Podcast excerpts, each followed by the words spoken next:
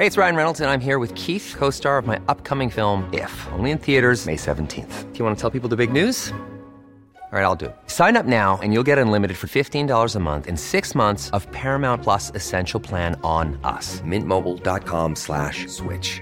Upfront payment of $45 equivalent to $15 per month. Unlimited over 40 gigabytes per month. Face lower speeds. Videos at 480p. Active Mint customers by 531.24 get six months of Paramount Plus Essential Plan. Auto renews after six months. Offer ends May 31st, 2024. Separate Paramount Plus registration required. Terms and conditions apply if rated PG. Quality sleep is essential. That's why the Sleep Number Smart Bed is designed for your ever evolving sleep needs. Need a bed that's firmer or softer on either side? Helps you sleep at a comfortable temperature? Sleep Number Smart Beds let you individualize your comfort so you sleep better together. JD Power ranks Sleep Number number 1 in customer satisfaction with mattresses purchased in-store. And now, save 50% on the Sleep Number limited edition Smart Bed for a limited time. For JD Power 2023 award information, visit jdpower.com/awards. Only at a Sleep Number store or sleepnumber.com.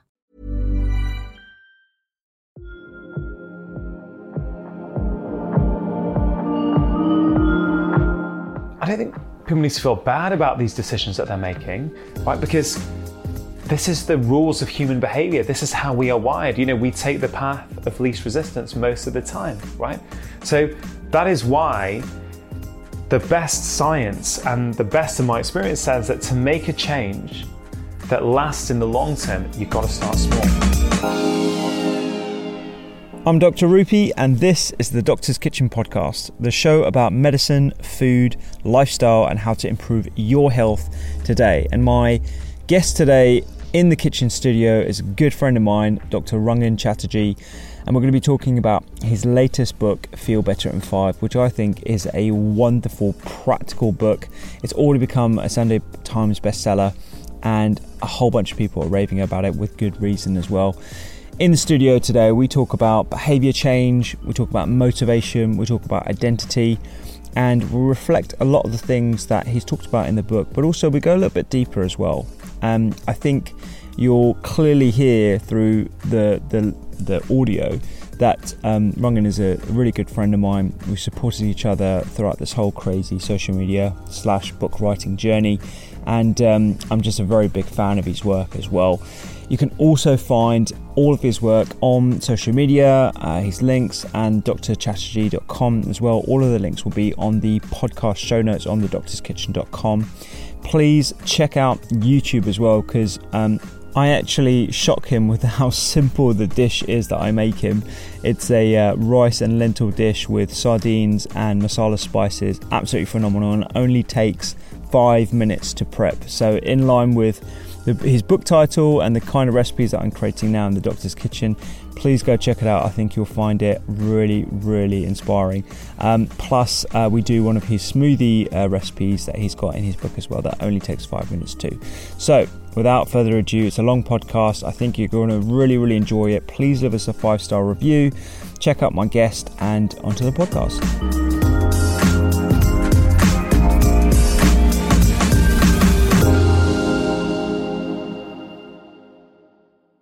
Mate, lunch was unbelievable. And eh, I'll be honest with you, that lunch you just made me might have changed my life. right? And I'm not exaggerating because I haven't seen a quick meal put together like that. Um, certainly, I don't do that. Yeah. And I'm a, a huge fan of quick, healthy meals. But just to see you prep in under five minutes in a pan and then shove it in the oven and then it's ready and it's delicious, unbelievable, mate. So thank you very much indeed. That's great. I'm going to get that quote for my next book, whenever that is. You can have it. So uh, let's talk about your book. Um, uh, let's talk about your year first, actually, mate, because I know books don't just come out of the ether. Like there's a lot of time, there's a lot of prep, effort into it, um, and you've had uh, a really busy year.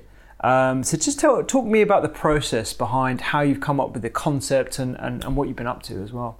Yeah, so man, if you rewind a year, uh, my second book, The Stress Solution, came out, and um, you know it was really good. It was really exciting to actually dive deep into one particular topic because I, you know, like you, I'm, I'm, a, I'm, a, I'm a generalist. I like looking at everything, um, and it was great to actually look at stress, but also take it then a holistic approach to stress. Everything I do is always trying to take a rounded approach to things. Um, and as part of the book tour, um, you know, I did a lot of events last year around the country and also in Scandinavia. Um, common themes kept coming up. You know, when you talk to people, the great thing about going and doing live events is that you actually meet people who buy your books or listen to the podcast. You start to hear the impact that the work has had on people, and it's just incredibly humbling to hear that. But you also hear, you know, some of the obstacles that people are finding in general. And the theme that kept coming up, not only with people on, on the book tour, but patients in practice, um, just people I talk to, friends. The biggest obstacle people are often saying to making lifestyle change is time. Right? People say, you know, doctor, I want to make change, I don't have time. And I, I was sitting with that a little bit and thinking about what do I do with my patients. And I think, well, actually, I always do things with them that don't take much time. You know, the things that I've found over you know, coming up to 20 years now seeing patients, the patients who tend to have made the successful transformation, not only in the short term but the long term, I found that the way I, get, I, help them do that is by encouraging them to do things that don't take much time. Whereas the whole, you know, that started off that process of thinking, well, I'm going to write a book to try and simplify health for people even more and everything in the new book takes only five minutes, right? And I've got to say, it's, it's, a, it's a message that really seems to be connecting with people. Because the truth is, Rupy, people want to feel better, right? People aren't happy with feeling fatigued. They're not happy with uh, having health problems, right? Yes, they're hearing in the media all the time or on Instagram, saying you should do this, you should do that, you should do that. A lot of people I see are trying right? But they're busy. And so I thought, well, I'm going to try and create something that makes health even simpler for people. You know, my, my stated mission, uh, and you know, three years ago, I never would have had the courage to say this, but I've been doing a lot of um, a lot of work on my own issues and why I wouldn't think like this and why I wouldn't say it. You know, my, my, my goal in my career is to try and improve the lives of 100 million people. And that sounds like quite a wild claim. Um, but you know, I once read this article in The Guardian um, where it said, I think 100 million people around the globe have to choose between food and healthcare. Mm.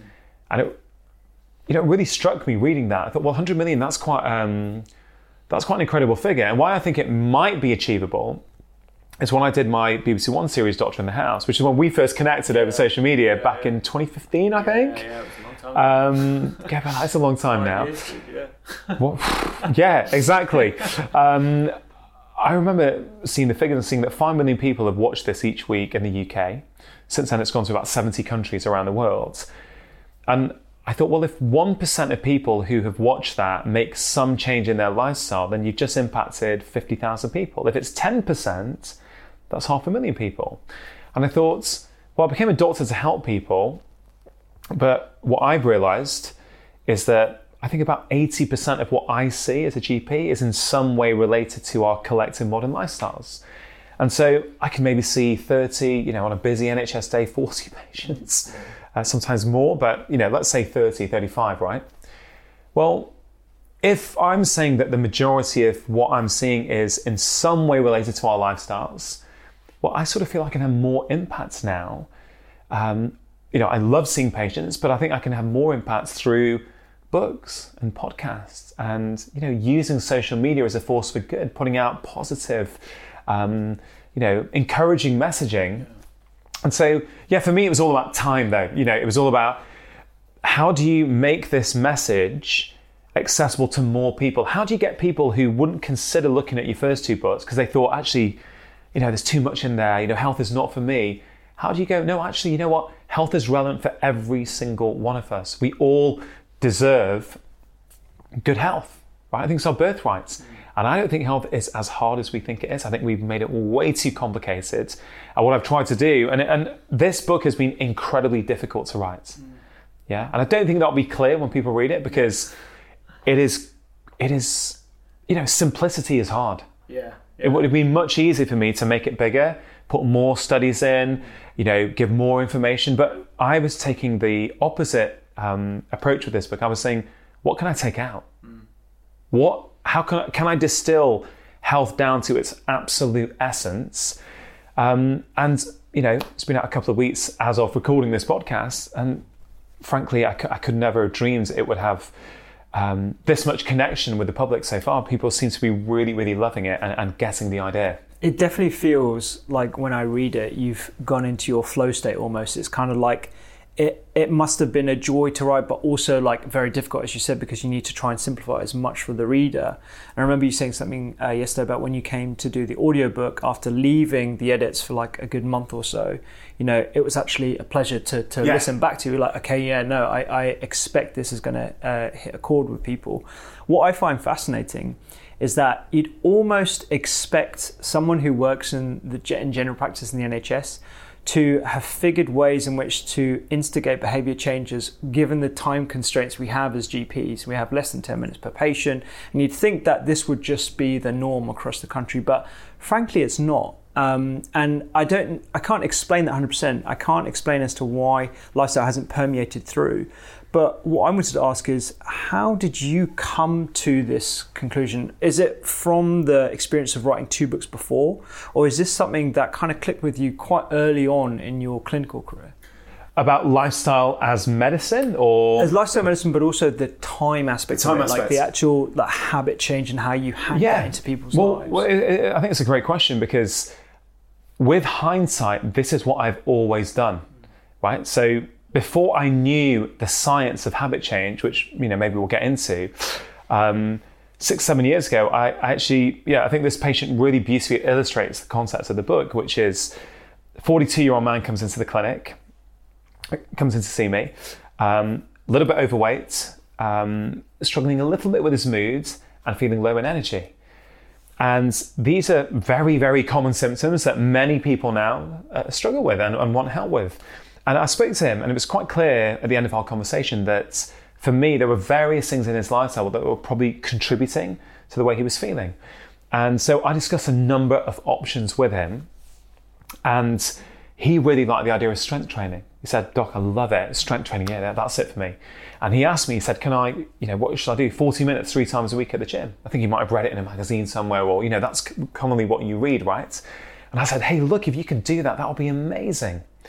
So he walks out feeling good with himself that he's got a plan. One month later, he comes back in to see me. And um, I said, "Hey, how are you doing? You know, how was the gym? Has it made a difference?" And his body language was, um, it, you know, it was different. He sort of had his shoulders hunched over. He looked a bit sh- sheepish, a bit ashamed of himself. And he said, "Doctor, um, work's been really busy. The gym's actually quite expensive, and it's not that near to either my home or my work. I've not actually managed to go yet." Mm. He got really embarrassed. And probably a bit like you, Rupy, I, I, I, I sort of never thought, why is he not doing what I've asked him to do? I actually thought, Rangan, you're not giving him advice that he feels is relevant for him in the context of his life. And so I I can still remember really well. I took my jacket off and I said, Right, I'm going to teach you a five minute workout right now where you don't need to join a gym, you don't need to buy any equipment, you don't even need to get changed. He's like, Okay. So I showed him it. And he goes, Okay, I could do that. I said, All right, I'd like you to do that for five minutes twice a week. He's like, What, 10 minutes a week? Is that it? I said, Yeah. Can you do that? He goes, Yeah, of course I can do that. I said, Okay, I want you to do it for five minutes twice a week in your kitchen. He goes away. One month later, he comes back in. I say, Hey, how are you getting on? Now, this time, body language completely different. Standing up tall, big smile on his face. Hey, doc, I started off doing it for five minutes twice a week, but I loved it so much and I found it so easy to do and fit in that I now do it for 10 minutes every evening before my evening dinner. Now, he's been doing that for over five years now, right? So he now does 70 minutes of strength training a week, not at the gym, not with any fancy equipment, but in his kitchen, kitchen like this one before he has dinner, right? And I have used that approach with so many patients, and I think you can actually dissect that case with the rules of habit change because it's really interesting to see why that worked. Um, so that I mean, should we do? Do you want me to do that? Yeah, yeah, um, let's do what- what's really interesting is that the first time he had willpower and motivation, he was like, "I am going to do 40 minutes three times a week," right? He wasn't lacking a desire to do that, but real life got in the way and he felt as though he couldn't do it. So, in the book, I talk about six rules for making new habits. And this has come from, yes, my clinical experience, but also the latest science and behavior change. Rule number one is to start easy. Right? You've got to start small. The reason you've got to start small is in um, behavior change science, there's something called the motivation wave. Professor BJ Fogg talks about this a lot. Okay, so we often make our plans, our health plans, and our goals at the peak of the motivation wave when we're feeling it, like you know, the start of January. Exactly. Yeah. Oh, we're going to do it. This is going to be my year, right? Um, I want to go spinning for one hour, three times a week at the gym, you know, and I'm going to keep doing it. Right? You probably will for a week or two because your motivation is really high. But when motivation falls, as it will in everyone, you will no longer do a behavior if um, if it's not easy to do. So so BJ Fogg's got this formula. You can call you can look at any human behavior you do, and it has three components, right? So a human behavior happens when motivation, ability, and trigger come together at the same time. Right now, to make that super easy, let's look at the first two motivation and ability. That's basically what I've spoken about. When your motivation is high, your ability to do um, the task yeah. is different. You know, when your motivation is high, you will do a difficult task. Absolutely. You'll go to the gym, you'll do you'll do spin it. class, you'll, yeah. Yeah. But when your motivation is low, you will only do a task if it's easy. So they're like teammates. You've got to get motivation and ability in the right proportion. That's why everything in my book takes five minutes, right? Because you almost take motivation out of the picture. You are planning, I am planning for people for when their motivation is low, which is a really, really important thing, which most people don't do when they're thinking about lifestyle change. But the final bit is the trigger, right? For any behaviors to happen, you need a trigger right? So we'll come to that in just a second because I think that's super, super important. So if we just deal with the, the five minutes and, and why being easy is so important. That was when we were at breakfast, I told you this yesterday, but I think it's really interesting for you listeners. Our behavior, your behavior, my behavior, is constantly being changed and influenced by the world around us. Even if we don't even, many of us don't even realize it's happening, but it is. So many people shop on Amazon right? So when Amazon moved to one-click ordering about three or four years ago, the estimates are that their profits went up by $300 million a year. Now that's incredible, right? But it makes perfect sense. Amazon understand human behavior. Before, you had to um, pick what you want in your shopping basket, go to the next page, put in your details, next page, expiry date, fourth page, confirm and place order. Every step there is, every bit of friction there is, is a reason for you to say no and back out. But now, you know, before you blinked, something's arriving the next day, right? They made it super, super easy. Netflix do the same thing. Netflix, one episode rolls into the next one.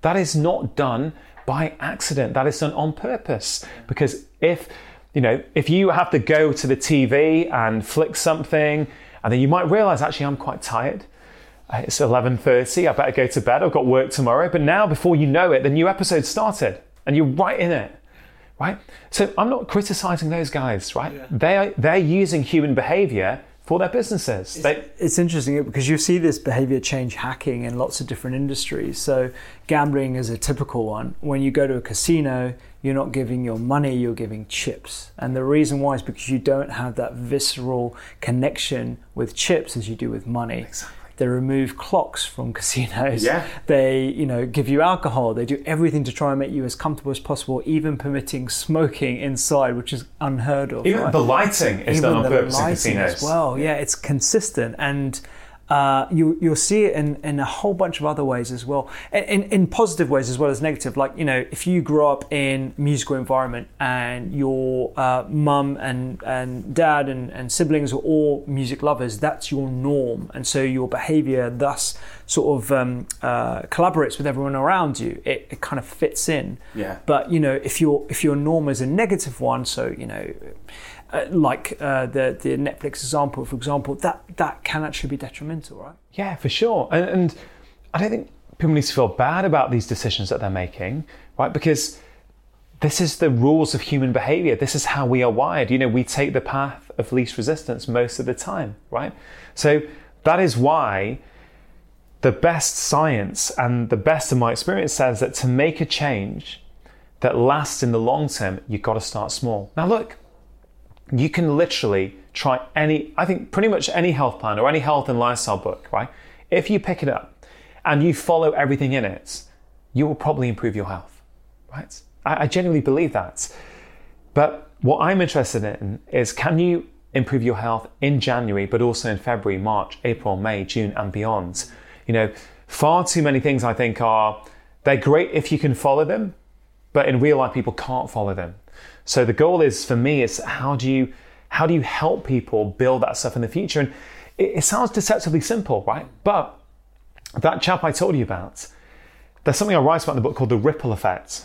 So that one small change that he made, because he could do it consistently well, he starts to feel good about himself, right? It leads to other changes. He now eats better.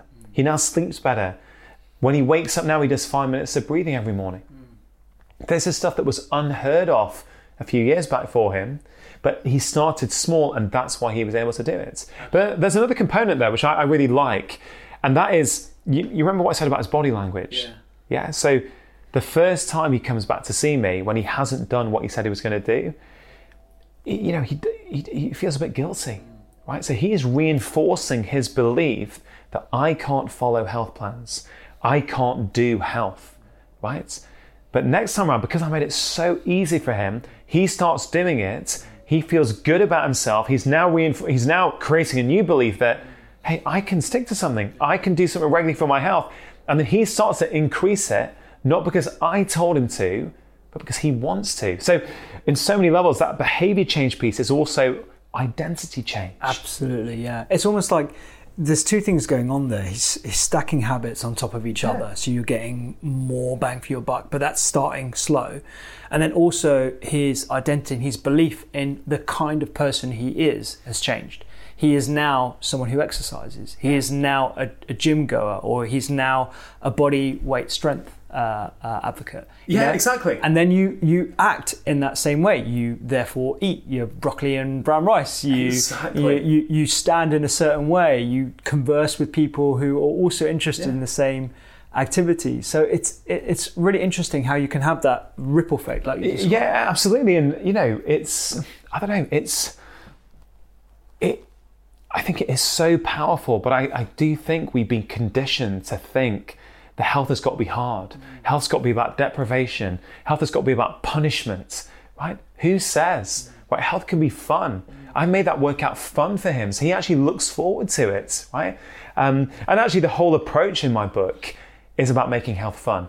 I've also, as well as trying to tackle time, I've also tried to inject fun into health and say, why has health got to be this thing that we don't want to do? We can either enjoy our life or be healthy. And I'm, I'm trying to show people you can do both. Yeah. In fact, I would say you have to do both because it's it is the best way to live that life that you want to lead. So, um, you know, I think I think that case for me illustrates it quite beautifully. But can I say the second tip? Yeah, go on. Well, there's many tips yeah, out there, but I think the, the, the, other, the, the tip I really think that's going to be valuable for your listeners is the thing I said about a trigger, mm. right? So the third component to make a behavior sick is you need a trigger. Now, what's a trigger? Well, a trigger could be that you think, that you remember, right? So I want to go to spinning class, let's say, is my uh, behavior that I want to engage in. And I've got to rely that I'm going to remember one evening after work, oh, I need to go to the gym and do cycling or spinning or whatever it is I want to do. That is a trigger that works. It's just the most unreliable trigger there is, right? So if you're relying on your memory to actually get you to do a behavior, it may work a few times, but it won't be consistent. Now, there are other forms of triggers, but the very best trigger is to stick on your new behavior or piggyback it on to an existing behavior that you're doing without thinking. So, an existing habit. So, for me, I make a pot of coffee in the morning. I've always put a timer on for four minutes. It's just how I make my coffee. In those four minutes, I do a bodyweight strength workout. Right. So for three years, I've never missed a day where I've not done a bodyweight strength workout because I've always had a hot drink every morning. Yeah, yeah. Right? So it's so obvious when you think about it, but it's that consistency when done regularly. And I, don't have to find time in my day. I don't have to motivate myself now. It's part of the routine. I put it on, put the timer on, I do my workout. Sometimes, it, you know, the, the, the timer's out, I'm still doing the workout, I stop it. But, but, but you get the point, right? What did I do with my patient? I, I didn't explain to him behavior change science. He didn't, I don't think he wanted to know that. I don't think he needed to know that. But I sort of put it in there. But I didn't even know it at the time. I was just doing that on instinct. I said, do it in your kitchen. Right? Kitchens, I think, are the, I think what kitchens are one of the best places to work out because we are in our kitchens once, twice, three times a day. I mean, you're in a kitchen a lot. Pretty much the time, yeah. Yeah, so even better place to work out. But it means you can anchor it to one of your habits. Yeah. And for people listening to this, if they think about their own life and their own behaviors that they've tried to engage with in the past, I would just ask them to reflect on those two things. Did you follow the rules on those two things? Did you start small or make it easy? Mm. And did you piggyback it onto something else?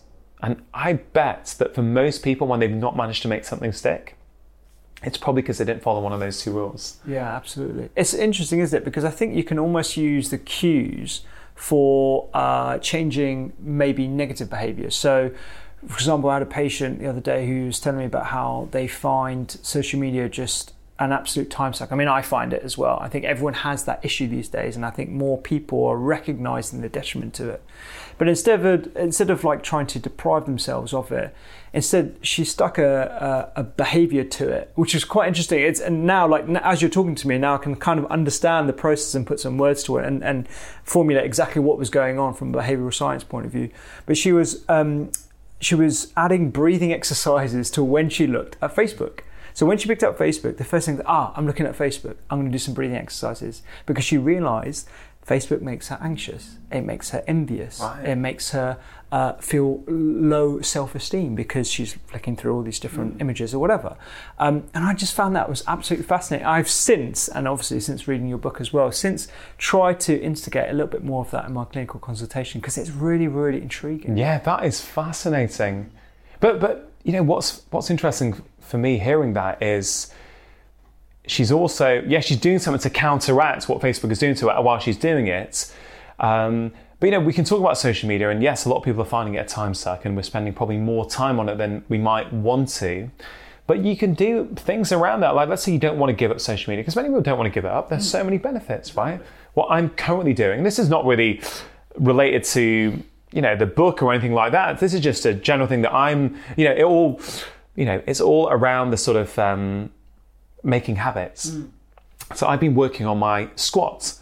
Uh, not like with weights, just my resting squat position for a little while now, and I've got quite a tight right ankle, so that is probably what's limiting me at the moment. But I'm working on it because I also practicing a bit of barefoot running technique as well. It's all kind of You've got a marathon coming up. well, well, that's that's another story altogether. Yeah, p- potentially, yes. Um, but what I'm now doing is if I go on Instagram in the evening or social media, I'm squatting whilst I'm on it. Oh, that's such a good tip. I'm definitely going to do that. Mate, A hundred percent. honestly. so, like, the rule is at the moment, if you're going to be on there, you've got to be squatting, That's brilliant. That's right? a- And so, I'm trying to use habit change science to kind of ingrain, because I'm probably going to go on, yeah. right?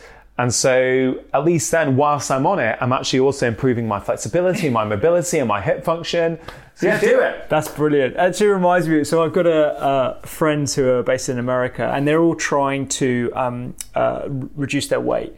And they've got this silly bet where if they go up by a pound or two, it's America, so they're in pounds. They go up by I think it's like five pounds or something like that. They have to donate money to the opposing political party of their choice. And vice versa to the others, and and if they win, then I think they get to keep that. So there's like a negative Yeah. uh, behavior. There's a, there's a negative aspect to it, but that honestly has works. kept them on track for so long. It's brilliant to hear. And, and, but that's great because they're, they're, they're creating a bit of accountability, they're creating a bit of a, a penalty. And it's fun as well. It's fun, and you know what? That may work for some people, it may not for others. But you can use hopefully, hopefully people can hear some of these examples and hear threads in them and think, hey, you know what? What I could do, I could do this. Um, and you know, habits they are so so important. We don't realize how much we are creatures of habit. There was a study from Duke University which showed that about 56% of what we do in any given day is not conscious thought, it's habit. Right? So that means over half of what we do every day is habit. Right? We, we, um, you know, we give our brains and our minds far too much credit. You know, we're just walking around in routines that, you know, we're just playing the same track every day. Yeah, yeah. And it's, it's interesting. I actually went to study with BJ. Um, I was very, very lucky to, to be invited onto his, his, his pretty famous boot camp actually at his uh, place in, um, in North California. So I went there in October and spent two days on his boot camp with 10 other people literally delving deep into the science of habit change for two days and all his research. I mean, and for people who don't know who he is, Instagram, right, was founded in his class. Oh wow. Right? So it was a class assignment. So he I think I think the story is that he said that photo sharing apps are going to be big in the future. There's some new technology out which is going to make this uh, make this, you know, very possible and accessible for people. I want you all to create an idea for an app. And he's still got the original mark sheet that he gave Instagram. And I think he gave it very high marks. And I think this has got very high chance of success. Amazing. Yeah. So LinkedIn, I think, used a lot of his research. A lot of companies that we engage with on a daily basis Yeah. are using his research. Yeah. And it's, it was great for me to, um, because I've seen a bit of his research over the years, but to actually spend two days with him, we hit it off hmm. big time. And we, what was really fascinating actually was that I gave him a copy for Feel Better in 5. Hmm.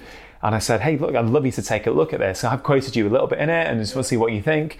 And he emailed me about a week later, and I'm very lucky he gave this as a testimony for the book. Um, he said, Rangan, this is probably one of the best habit change programs I've ever seen before. It's deceptively simple, mm. but remarkably effective.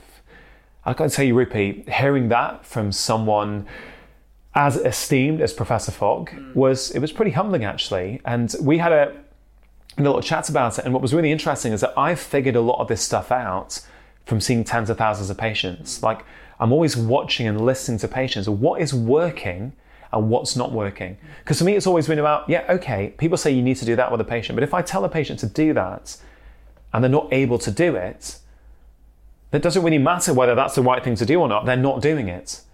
And so for me, it's always been about learning what actually works. And as I say, consistently, it's when I've started people small, they can do it. I, I had a lady with um, who had really bad stress issues, which were making her hormonal symptoms a lot worse. She was sort of perimenopausal.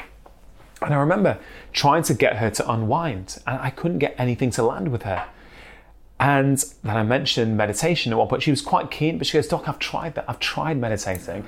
Not for me. It's a common common issue, I think, with a lot of people because uh, it's definitely in the stratosphere. Yeah. that meditation's there. There's apps and stuff, but the number of people who actually stick with it is, is relatively They can't do it. Yeah. And she had tried before. Mm. And so what I said to her, I said, okay, um, because I'm always trying trying to be creative and trying new approaches with patients. I said, okay, so you want to do meditation, but you think you can't do it. Fine. Let's make a, a deal now. What can you commit to doing on a daily basis for meditation? She said, uh, I don't know. I said, what, 10 minutes?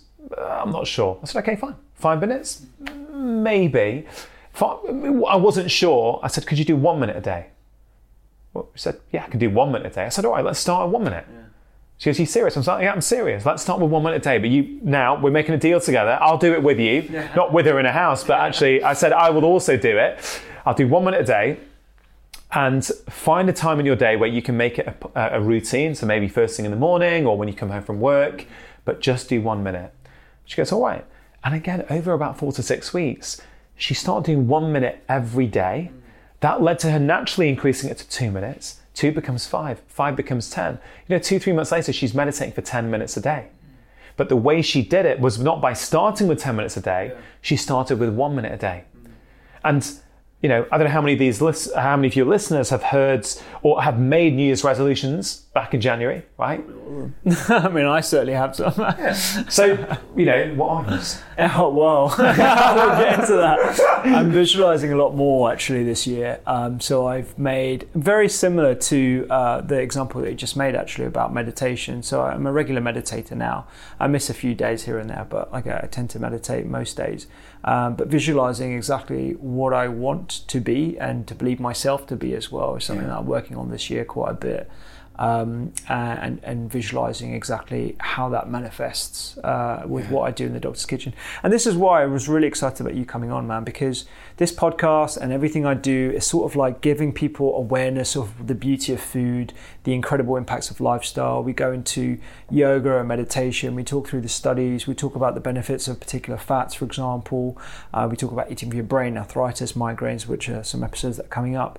But what really I think is the kicker, and this is why I think your book has done so well and it will continue to do well, is actually implementing that once you have the knowledge in itself and adding all those extra habits to seamlessly as well. And I think that is unlocking the true secret to, to health.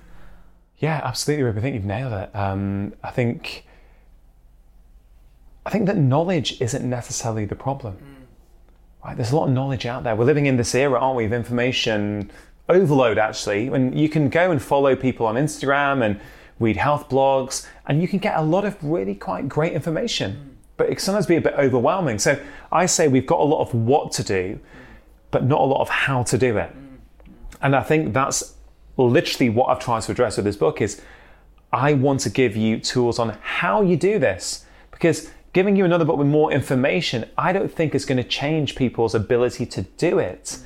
So this is a doing book. Um, and I guess that's why, yeah, that's why I'm so proud of it. And that's why I think it is resonating with so many more people than the first two, because I think it is that much more accessible for people. And it's funny, you know, one of my friends said to me, um, I guess it feels quite apt talking about this in your kitchen, but he said, Rangan, your book feels he says, A, it feels like a very, very new style of health book because I genuinely, I don't think there's a book out there like it in the sense that I don't think, I think this is quite a new idea of how to look at health.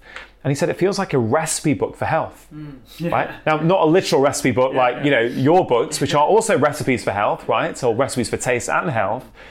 But it's almost like there's a whole series of five-minute what I call health snacks, but they're, they're kind of, you could call them recipes, and you choose the ones that you want mm. That fit your lifestyle. So, um, yeah, it, as I say, it's, it's a practical plan for people to put this into practice. Absolutely. I think definitely there's certain people who have the knowledge. There's definitely a huge number who don't. Like, of course. You know, when I'm in A&E and I'm working in, in, in HSGP, the number of people who just don't realise the impact of their habits. It's not like smoking where it's on the pack. It can be sometimes hidden in foods that you yeah, don't realise. And very true. And that's you know something that you had personal experience of on the TV program as yeah, well. Yeah. You're going through people's cupboards and, and looking at their lifestyles and, and what they do in the gym and work and stuff.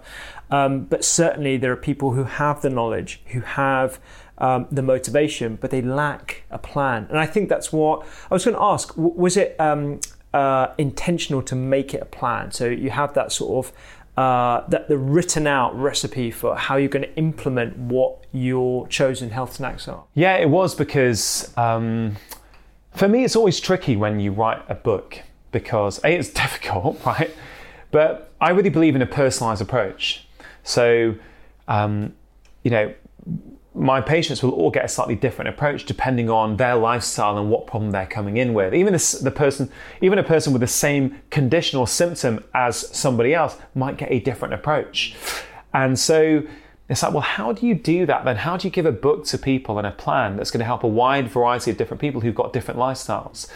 And so I wanted to give a plan, so it was it was really really simple for people, but I also wanted to allow personalization because I don't believe you can give the same plan to everybody and it's going to work for everybody. But by making this plan in this kind of simple structure, like I've split up health into three sections mind, body, and heart. And I've said to people, you pick one snack or one of these five minute health recommendations from each section. You pick the one that you like or the one that resonates with you most. I think there's about 40 or 50 options, but you only have to choose three. Mm. And you do the same three every day, or, or I say five days a week, I say give me five minutes, give me five minutes of your time, three times a day, five days a week. But that is the plan. It is so, so easy and simple. And I think, if I'm honest, the only problem with it is that it sounds too simple. yeah. Honestly, I think yeah. I think that's the problem and with it. People think that's a gimmick. Yeah, it's like, a, yeah. like as you know, what's that going to really do? Yeah. You know, um, I got a, I think I was reading my Instagram this morning on the way here, and someone that one of the body weight strength workouts in the book, in the in the middle section, the body section, um, is called the Classic Five. And for me, I spent a lot of time trying to figure out what are the best five body weight exercises that give you a complete workout, right? But don't require any equipment. Because again, every workout in the book, whether it's yoga, whether it's intervals, whether it's dancing, whether it's strength, require no equipment. They don't require you to get changed. They don't require you to join a gym. Again, Amazon one click ordering. I've removed all the obstacles. So there's really no reason not to do it. Yeah. But she uh, started doing the classic five workouts. And she, she, I think it's on my last post, she said, Dr. Chatterjee, I'm aching today. I can't believe five minutes can have that much impact. Yeah, yeah. Right? And, and, you know, I'd flip it the other way. And this is how I sometimes explain it to people. Right? We don't think of good habits in the same way as bad habits. Right? So if I asked you, Rupy, to drink a glass of Coke, full fat, full sugar Coke, right, for five continuous minutes, day after day after day, right? Well, we sort of understand that probably within a day or two, we're going to feel our teeth not going to feel great. We're going to feel a bit tired, a bit moody. Maybe our sleep will go off. We understand how quickly bad habits end up. But somehow we don't apply the same logic to good habits. We think um, a good habit, eh, you know, workout only counts if it's an hour. Yeah. Whether you've got some fancy equipment on yeah. or some fancy gym gear, the latest Sweaty Betty outfit. Yeah. Right? Yeah.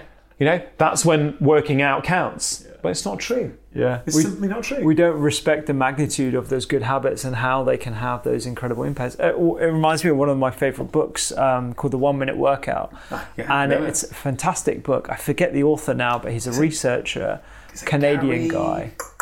I know it. I have it. Um, Gibala, Martin Gibala, is it? Martin, Gibala, something like that. So I'll link to it in the yeah. podcast notes. But um, it's one of my favorite uh, books because when I first looked at it, I thought this is a gimmick. This has got to be a gimmick. And then I realized, oh no, hold on, he's a researcher. And then he actually broke down why interval training in particular can improve cardiorespiratory fitness and actually how a one minute interval workout could be super, super effective, as effective as jogging for 10 minutes straight.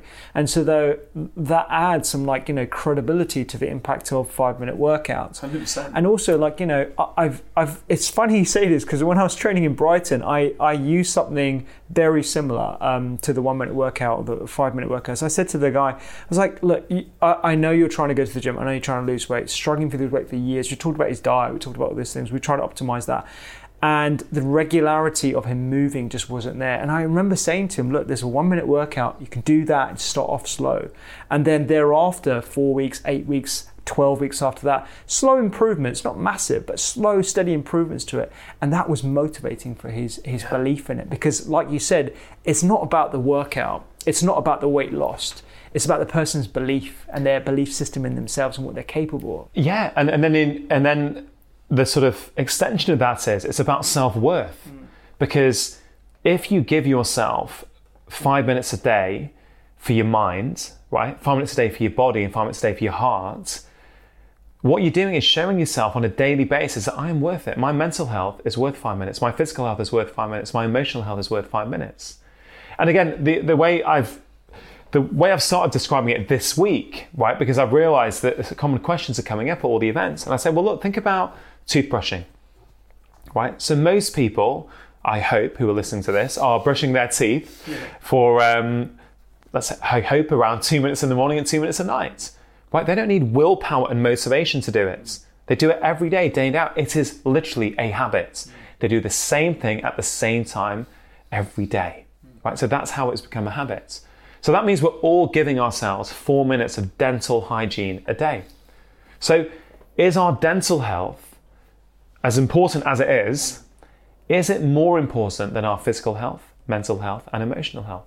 Now, I cannot answer that for an individual person. For someone, it might be. But if you think it's not, or you think those other things have equal importance, well, if you're giving yourself four minutes a day of dental hygiene, but you're not giving the same amount of time to those other three areas, what do your actual daily actions really say?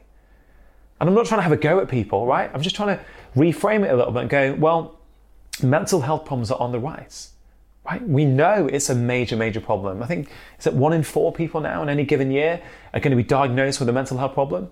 That's what I think. That's what the Mind charity say. Wow. Right. Which is, Across that. Uh, I mean, that is an alarming statistic, right? huge. And so, I all I'm asking people to do in the book is say, look, the mind section is all about five minute things that you can do for your mental health, whether it's five minutes of breathing, five minutes of journaling, five minutes of meditation, five minutes of nature, five minutes of accessing flow state like painting or drawing or coloring in. Right? Just choose one. But I think we owe it to ourselves, whether we suffer with a mental health problem or not. Right? We're all subject to this uh, busy, fast paced 21st century life. You know, I say 21st century living is bombarding our minds. And I'm saying, give yourself five minutes a day on a dedicated practice for your mind. And then I say, do five minutes a day for your body. Body's about moving more. Right? We all know we should be moving more. Every January, there's a new headline saying physical inactivity, leading cause of death worldwide. You know, rates are getting worse. I get that. Again, there's more and more knowledge knowledge, knowledge, knowledge, but not moving enough. But how do you change that? Exactly, yeah. That's the key. How do you change it? So I say, well, give yourself five minutes of dedicated movement a day.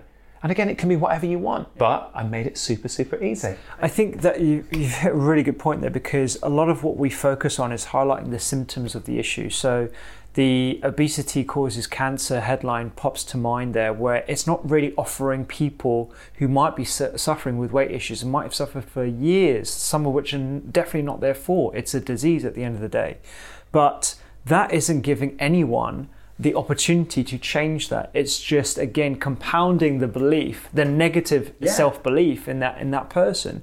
And so really what would have been a better headline is move for five minutes a day, you know, or or, Yeah. or, or improve your mental health by doing these five acti- these activities for five minutes a day. And I think loneliness. Um, I went to the conference this year, uh, last year now, 2019, on uh, mental health, opiate addiction, uh, the the loneliness crisis that is sweeping across America and, and the UK. And again. It's focusing on the symptom of the problem, opiate addiction, in the advice in, in the example of uh, the US loneliness and depression rates in the UK, for example, but really what is the root cause? And I think it's exactly like you said, we don't spend enough time on mental health and self uh, care when it comes to mental Yeah. health because it's not as fashionable as putting on your sweaty Betty and, and going Exactly. And, and actually, that, that's um, exactly why the final component in the book is called the heart section. So, just to be super clear, right, for people listening, it's there's three sections, right? Everything's got five minute health snacks in, but there's mind, body, and heart. And I'm saying you should do one from each every day. Mind, mental health, body, moving your body physically, right? But the last part, heart, really plays into what you just said, Rupy. Heart, I think, is the most important part of my book. And I'll tell you why. Heart, right? You learned at medical school just as I did. The heart is a physical organ that pumps blood around the body. But heart's got another meaning, right? Poets, songwriters, artists have been talking about our hearts for years. And that meaning is what it means to be a human. It's connection, connection with our friends, connection with our partners, connection with our work colleagues, connection with ourself. And we're missing that connection these days. As you say, loneliness is on the rise. Right? We're missing that. We're living these ultra connected worlds where we're digitally connected, but what we're missing is real life human connection. And this is toxic for our health. Loneliness, one study from three years ago suggested that the feeling of being lonely is as harmful as smoking 15 cigarettes a day. Right? Other studies have shown that people who feel lonely die, uh, are 50% more likely to die prematurely, 30% more likely to have a heart attack or a stroke.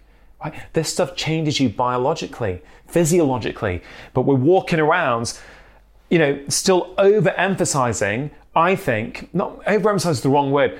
We're, we're focusing on, you know, food and movement, which is so, so important, but we're forgetting about the other components of health. And I actually think when you get heart right, when you get connection in your life, I actually think that mind and body start to take care of themselves because often it's that lack of connection we feel that actually leads us to engage in those behaviors. Sit, you know, we sit on the sofa feeling a bit lonely, so we'll drink a bit more alcohol than we want. Or we'll mindlessly scroll Instagram for two hours, right? Because we're missing that connection. And that's trying to fill that void for people, right? And I'm saying that with utter compassion, yeah. right? I'm not criticizing, I'm saying I think we've got a loneliness problem. So I think there's the most health stats in this section. There's about 10 or 15 heart health stats, which are about connection. Right, five minutes of connection a day. My favorite one, probably in the book, is the heart snack that I do on a daily basis when I'm at home, and it's called the tea ritual. Mm-hmm. Right, and it's what I do. Um, and I do with my patients, I do with myself. And the whole idea of the tea ritual is that modern relationships are under strain. We're busy, we're burnt out. Even when we are with the people we love or the people that mean the world to us, often we're distracted. Yeah. We're there, we're physically in the same space, but we're actually on our phone, we're actually sort of half thinking about an email. Yeah. And this think is, everyone can resonate with that. Yeah, well. like we, we're all do. I mean, I still do it. I do it. Like it happens, right? We, we, do it to other people, and it's probably been done to ourselves. And yeah. we know how it feels when we're on the receiving end of that. You're trying to talk to someone, but you know they're slightly distracted. Yeah. Right. Yeah. So the tea ritual, uh, the way I do it at home is once our kids are in bed, and they're nine and seven at the moment, so normally by eight they're in bed and asleep. We come downstairs and in the kitchen we'll make a pot of mince tea in a nice pot, so we make a bit of a ritual around it. And for five minutes we sit there without our devices, we have to catch up with each other. Now it sounds so simple, yeah. right? Yeah. But I tell you, since we started doing that regularly, it's transformed our relationship, we feel closer. There's more intimacy there. We feel just more connected from doing that. And I've been recommending that with my patients for a long time now. And one patient recently told me, Doctor, I think that tea ritual has saved my marriage. Mm. And I think 20 years ago, we didn't need someone to exactly. put this in a book. This was part of life, mm. right? Some of this is, frankly, common sense, but we're not doing it. And I'm saying instead of making it a big thing that you have to have some huge, um, you know, big dinner out with a romantic and candles. Hey, nothing against that if you want to do that. But what about just five minutes of daily connection? Think about dental hygiene, four minutes a day. Well, actually, is your relationship not worth four minutes, five minutes a day of the same care and attention? Yeah. Yeah. It's just another way of looking at it. But you know, there's there's there's a lot of heart snacks you're going to love. There's gratitude practices. There's yeah. about three or four of those. Um, there is, you know, one I really like the one called the daily pleasure, which is five minutes a day of doing something you love. Yeah. Right. That's about connection, not to other people, connection to yourself. It's amazing how because I, I, did my gratitude stuff where I started sharing it at least. It's something that I do daily and I have done for years and years now. But it's amazing how many people that connected with actually. And it's just one extra thing I do as part of all the food stuff. Um, you, you, what was it? Over a year, you shared yeah, it every yeah. day on your Instagram, didn't you? Seven hundred days. Yeah, seven hundred days. So nearly two years. that's incredible. It was. It was great. It was. It, it became kind of invasive for me because, like, you know, it felt like a chore rather than something yeah. that I wanted to do on a daily basis. So now I just do it every now and then, just to remind people to sort of like do that practice themselves. But it's so impactful, and actually, when you look at the research, it's it's incredible just how much conjuring that gratitude on a daily basis permeates positive emotions throughout the rest of your evening and actually improves things like your sense of purpose and your well and your sleep. Yeah. Um, and that's why, like you know, uh, when I wrote "Eat to Beat Illness," every section, yes, was eat to beat, uh, uh, eat for your brain, uh, eat for immunity and stuff. But it also had that lifestyle section to remind people of the importance of every aspect. And one of those massive aspects is social cohesion, community, and spirit. Like it, it sounds uh, I would have never imagined myself saying this to a fellow uh, clinician on a podcast when I qualified from med yeah. school, right? Like over 10 years ago. Sounds a bit but soft, doesn't it? It sounds very soft, yeah. yeah. But actually, you know, particularly in our modern environment, like you said, we, didn't, we wouldn't have had to talk exactly. about this like 20, 30 years ago. But in our modern environment, that has become increasingly disconnected. And we have a psychogenic environment, I believe, now in the very in very much way we have an obesogenic environment. Um, we have a psychogenic environment that warrants simplicity and actually warrants reminders, small reminders that actually push us towards a positive mindset. Yeah, hundred percent. The research on that is absolutely there, and. I agree. What we recommend to people, what we have to do ourselves as an individual, as a society, evolves depending on what the problems of the time are. Right? So in the 20th century, maybe you didn't need to know all this stuff, right? Because it was ingrained within society. But in the 21st century, you do. And that's why I think it's about, you know, not using, you know, it's about, you know, people say, is this, you know, you're a doctor, is this what medicine is? I'm like, yeah, for me it is, yeah. right? It may not have been in the 20th century, but this is what 21st century medicine looks like. It's about, for me, looking at the various aspects of our lives and our lifestyles that impact the way that we feel. And you get it, mate. It's so clear that you get it. Yeah, you you write books on, you know, with some beautiful and tasty recipes in, and they are absolutely fantastic. But you also get, don't you, that it's not just food. Food's a very, very important component, but there are other factors as well. And um, yeah, I just think, you know, I've got I've got such big plans for this idea, you know, five minutes three times a day, yeah. because as I mentioned yesterday at that event, um, I had two months away from the book, and as I was reading, when I came back to read the audiobook, I, I really enjoyed reading it. I thought, okay, this has got a nice flow, and I, it's kind of what I wanted it to say. And I started to see all the possibilities. I thought, well, this as an ideology is something, as an individual level, I hope the whole population start thinking about and applying. You know, at the end of each year, have I done five minutes on mind, five minutes on body, five minutes of heart? If I haven't, can I do something about that? I think if we all did that, we'd have a happier and healthier society within weeks, right? I'd love to see it in companies. I'd love, you know, there's a lot about corporate well-being now. Um, what about that as a simple idea for your staff? And the big one that excites me is schools. I'm thinking, so many schools and teachers have contacted me over the last few years to say, Dr. Chatterjee, we love your ideas. We really see the value for them in schools. Can you help us get them into schools? And again, as you know, mate, it's time. Yeah. It's like I, I, would love to, and I try as much as I can, but it's just a case of what can you fit in. Yeah. But I don't think anything has been more perfect in, in, in than this current plan, from, from anything I've done at least. Because the two biggest obstacles teachers will tell you is we don't have time, we don't have money. Well, I've taken both of them off the table, right? Nothing in the book takes more than five minutes, and pretty much everything, right? I'd say 99% of it is free. It is completely accessible to everyone. There's only one smoothie in the book that you could argue, you know, but I, I think I made it pretty accessible. Yeah, but yeah. you can make an argument there, fine, I accept that. Everything else is free. And so I would love, can you imagine? I know you don't have kids yet, right? Yeah. But uh, maybe yet, maybe not, right? But um, for me, it's kind of like, yeah. but for me, I think, you know, my kids are nine and seven, and I'm thinking, wouldn't it be amazing if every student in the lands, their teacher in their school, every day thought, have we done something for five minutes today for their mental well being? Have we done something for five minutes today for their physical well being? And have we done something for five minutes today for their emotional well being? I think it's just such a such a beautifully simple um, concept that can be used. And, yesterday I got a comment from a teacher who liked my five minute breath counting exercise in the mind section. And she said, Dr. Chatterjee, I started doing it with the students today and they love it. So we're going to do it every day. Gives me a lot of excitement yeah. that because, you know, they don't need the book for that. They don't need to buy anything. They can just take it and start using it. Absolutely. And that's what makes me excited. Yeah. And then I think, but but again, I don't want people just to focus on one area. Do the breathing, do some physical activity, maybe the daily mile or whatever a school can do but make sure you do something about connection. Maybe add a bit of gratitude on. Maybe after lunch break every day, just before they start the afternoon, maybe they do a quick, even a two minute gratitude practice.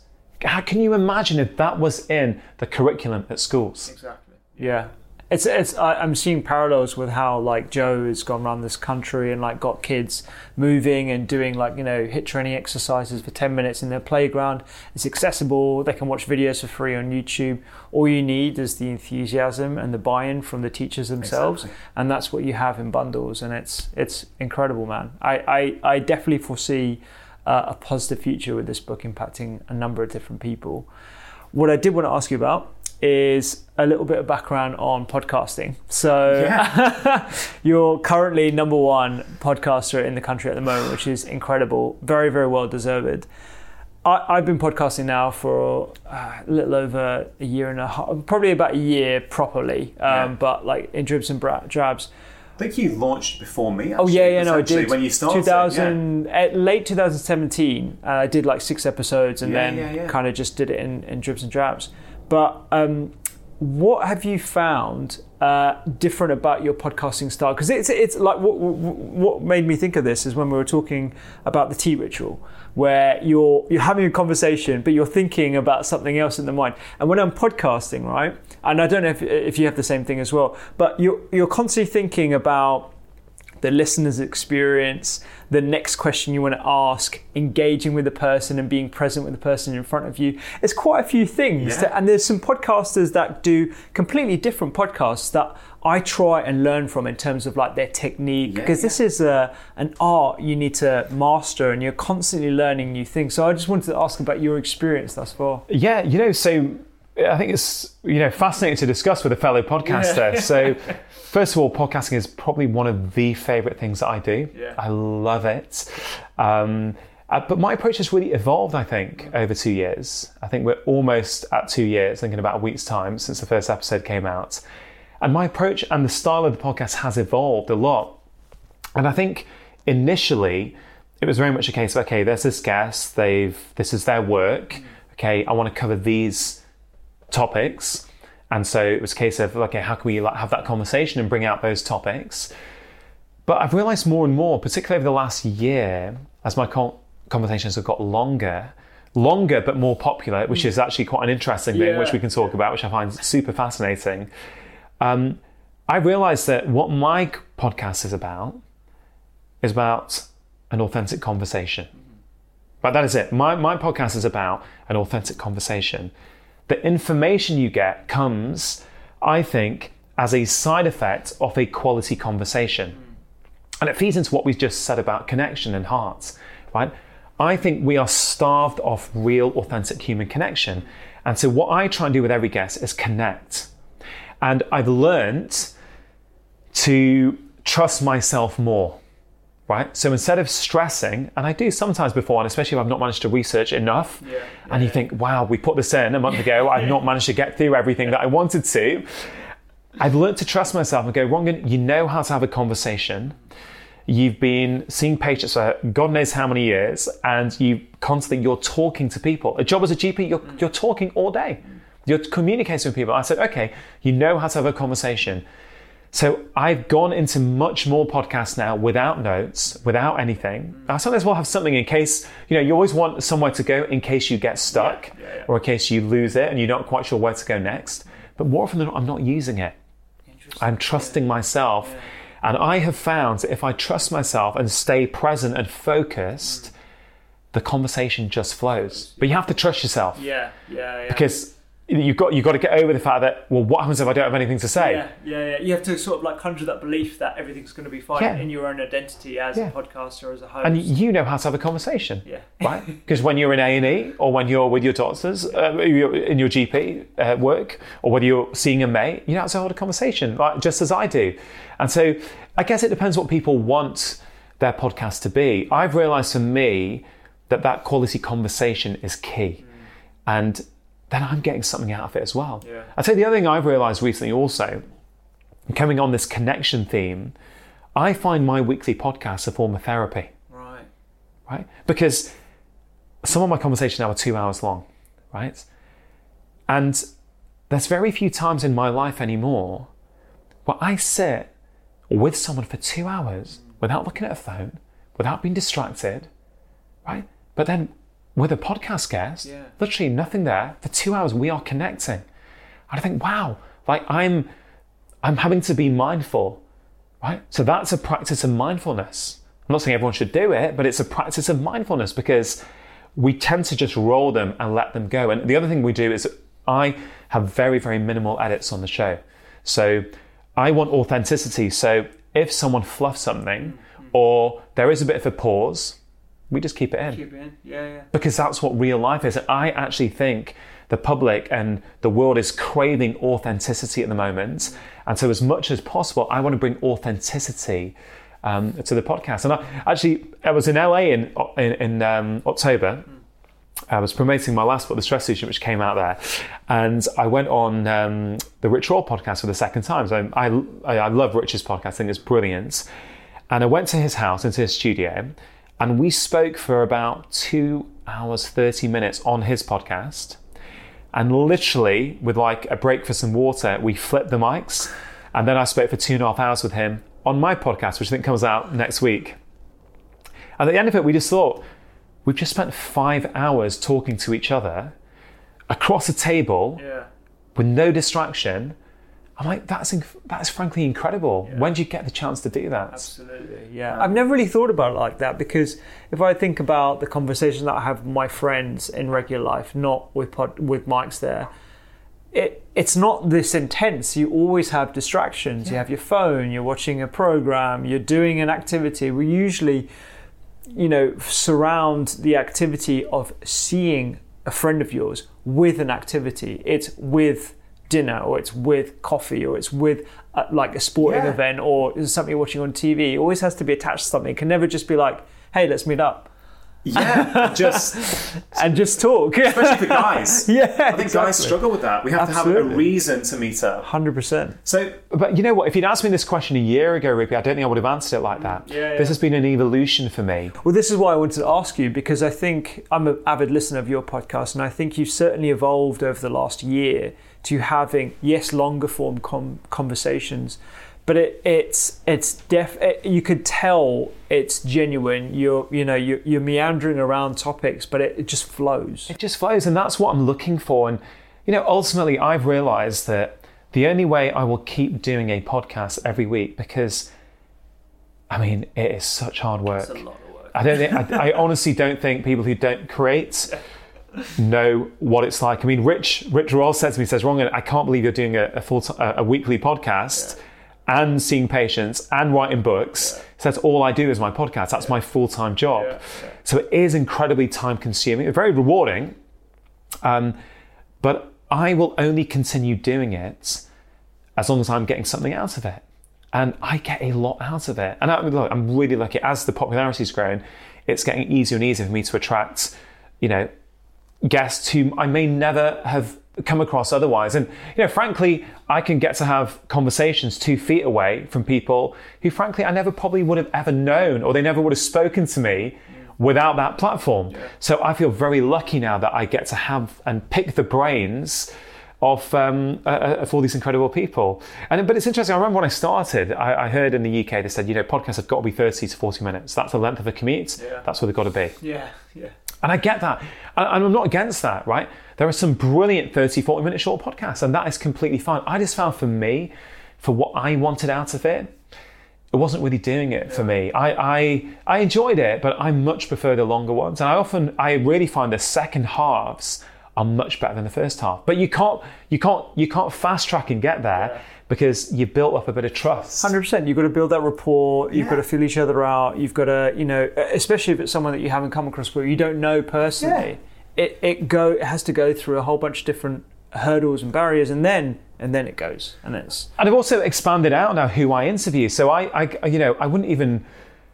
I, I would, actually, the word interview I don't like. I have conversations on my podcast, um, but I almost would go as far as saying it's not a health and well-being podcast anymore. It's a live your best life podcast because you know the, the episode on New Year's Day, which which I think now is the most popular one ever, even though it's only been out for two weeks, has gone ballistic. It was two hours and forty minutes. Now they aren't, they usually aren't that long yeah, yeah, yeah. right? But I spoke to John McAvoy, this incredible guy. I don't know if you know his story. I haven't listened to that particular don't one, but I know about his story. Yeah, because I did a little bit of. Uh, It, it's just incredible, his story from prison to two life sentences getting out. And literally after two hours and 40 minutes, I thought we were just warming up. Yeah. And people who heard said, wrong, I looked at two hours, 40 minutes, I thought never. Yeah. And I started listening and I literally couldn't stop. But So I try and go as far, as long as there is oxygen in the situation.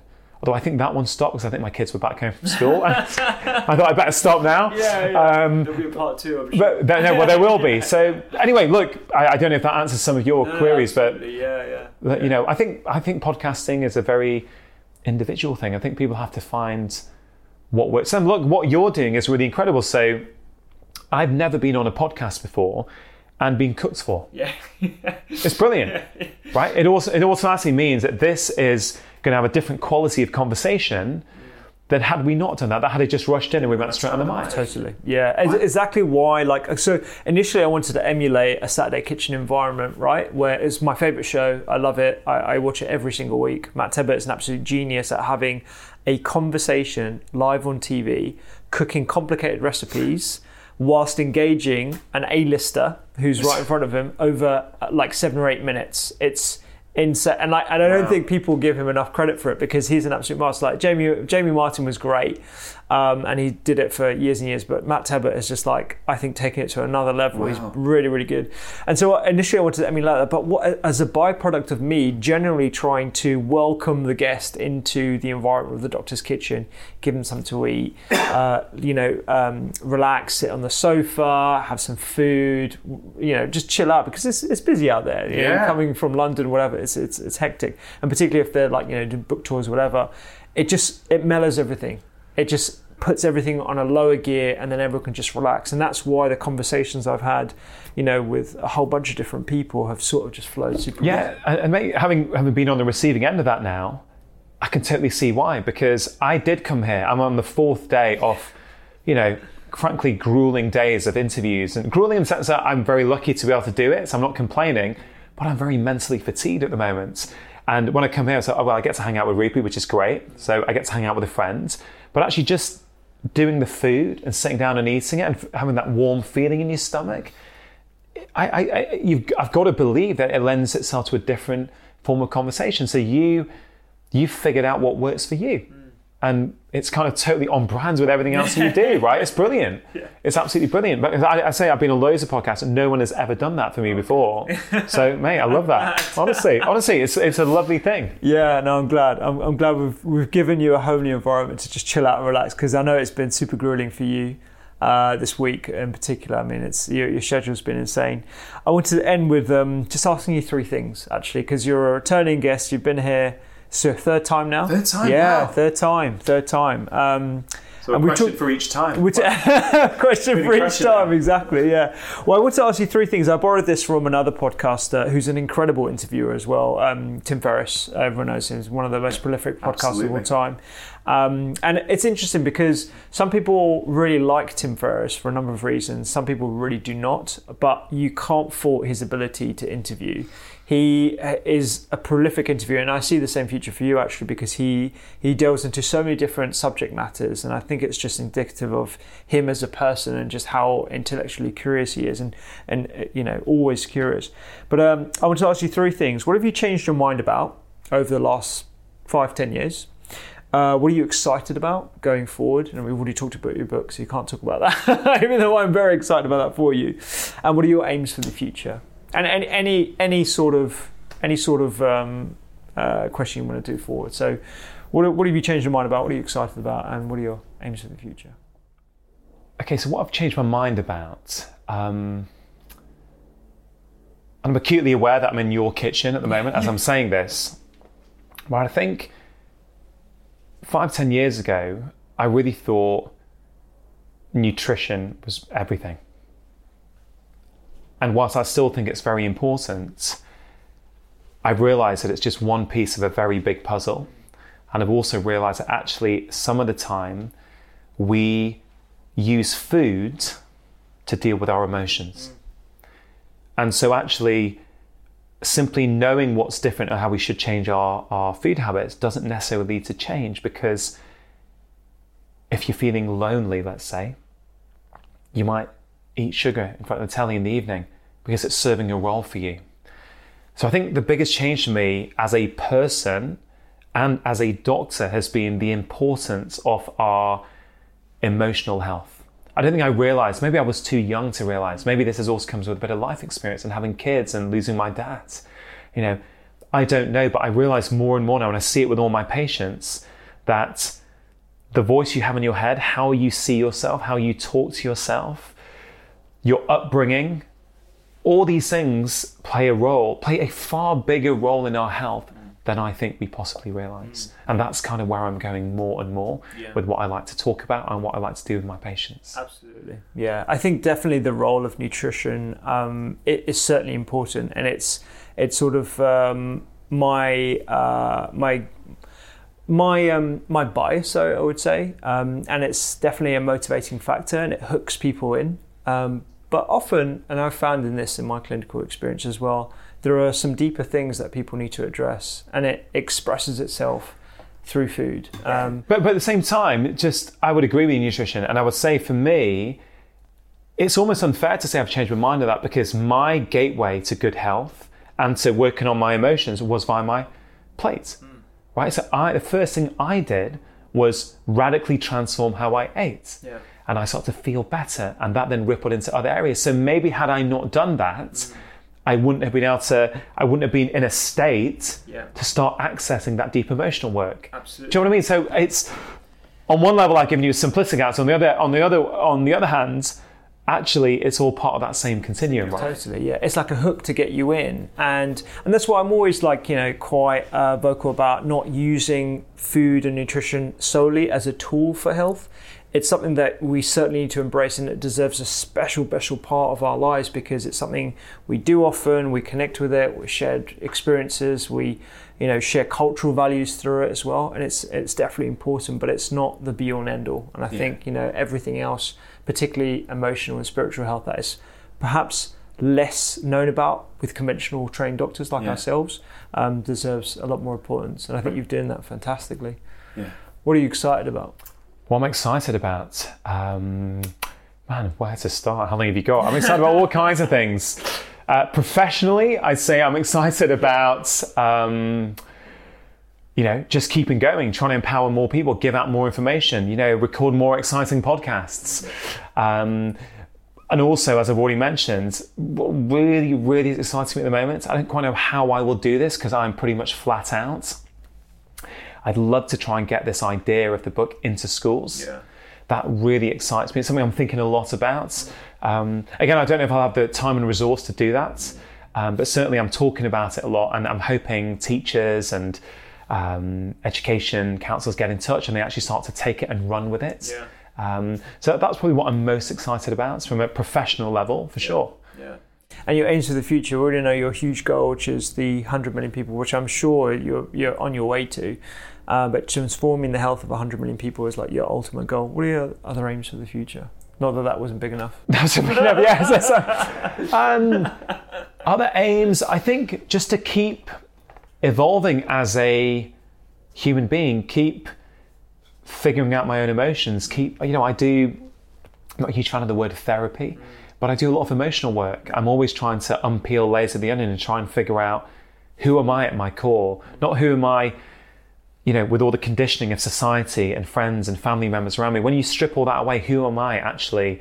I know that sounds pretty deep and spiritual, and I guess it, I guess it is, but it's kind of where I'm at at the moment. So I'm really. This started for me when my when my dad died. I really was on. I've been on for almost seven years now. This journey to find out who am I, and actually, it's no coincidence that as I've been on that journey, is when my career in the public has started to flourish because it's all been part of the same journey. And I want to keep going because when I understand myself better, I think I can help more people. I think I'm a better father. I think I'm a better husband. Um, and I guess for me to do that, I need to get better and better at saying no. Yeah. Right? I'm already a lot better than I was two years ago. But the problem is, for me, is that the demands on my time, the, the demands on my time are accelerating at a faster pace than my ability to say no. So my ability to say no is going up, but the demands are going at a faster rate. So relatively, it doesn't feel like it.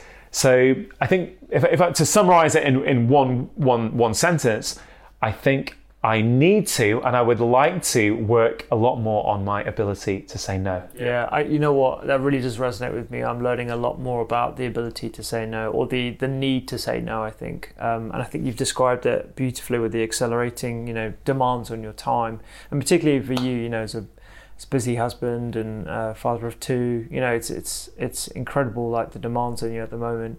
What what I'm interested in is the, the therapy aspect actually. So when did you start your therapy? And this is just for me personally. When did you start your therapy journey, and, and what does that look like now? Is this something that you do weekly, or Yeah, so it's it's interesting. 'cause It's such a broad term. It can mean so many different things to different people.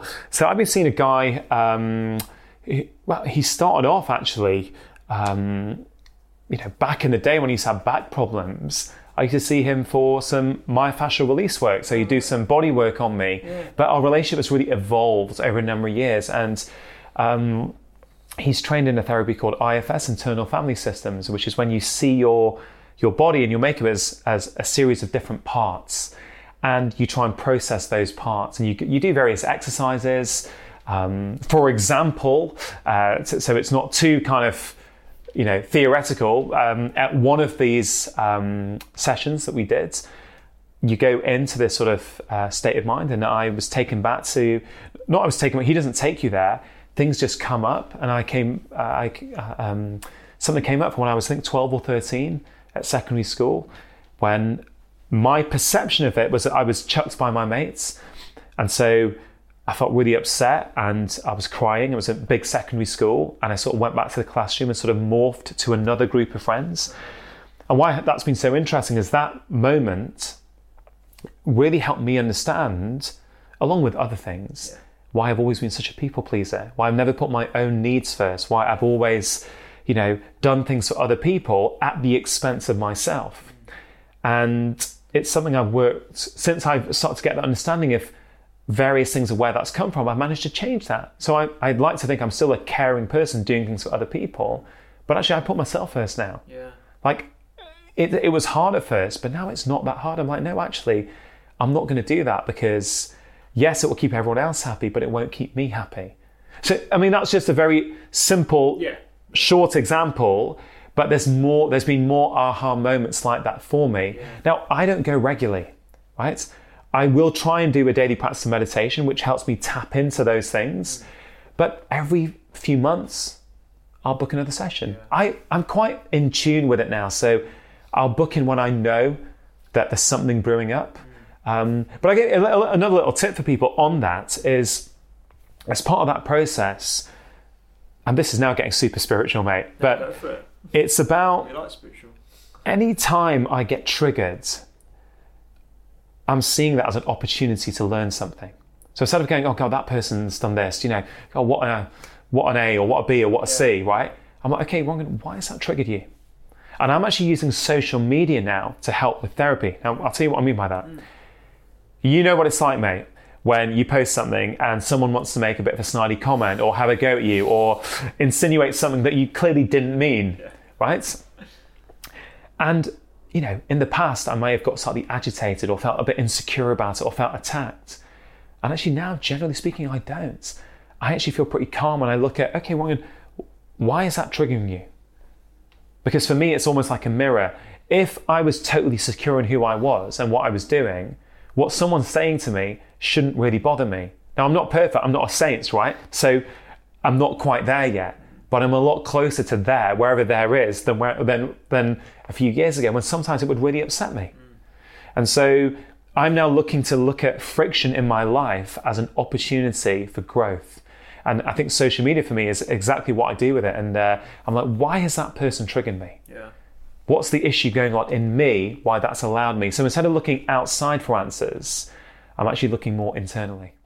That I think is a really nice way to end our conversation here because I think that's definitely going to help me a lot um, uh, from a therapy point of view. Because I, you know, I, I've had therapy when I was a lot younger, and I think like you, it kind of I did it intermittently, and I worked on myself, and I did meditation, and you know. Those experiences, particularly being in the media now, like having a public facing image, um, can be triggering. And I think what it does is it highlights your own insecurities in exactly this, the way that you beautifully described there. And when you understand that, you can actually control what your reaction is to the trigger, to the cue, whatever. And I think that's, yeah, I think that's definitely going to help me personally. I think it's going to help a lot of people, dude. I'm so proud of you, and uh, I can't wait to to see what else you come up with this uh, with the Feel Better in Five. And um, yeah, man, all power to you, dude. All right, mate, thanks for having me. I really hope you enjoyed that. I think you can tell why he's one of the most influential doctors in the UK and he's one of the leaders as well. Something that, you know, we've chatted about quite a lot. I mean, I speak to him most months, if not weeks, and um, we're constantly in communication about how to better deliver the messages that we want to promote. Um, and I think his books are absolutely fantastic. Like I said, you can check them out at drchatterjee.com. Check him out on social media as well, Dr. Chatterjee at Dr. Chatterjee. Uh, all the links for the books are going to be on the website, thedoctorskitchen.com forward slash podcast. If you enjoyed this podcast, please do leave it a five star review and a comment. We really, really do appreciate it, and it does help spread the message too. I'm not going to say anything else. I'm going to see you next week. Thank you so much for supporting. Uh, if you are not a subscriber to the newsletter, we give two science based recipes every single week. So do check those out as well because they will help you lead healthier, happier lives. And that's exactly what we want to try and do in the doctor's kitchen. Until next week.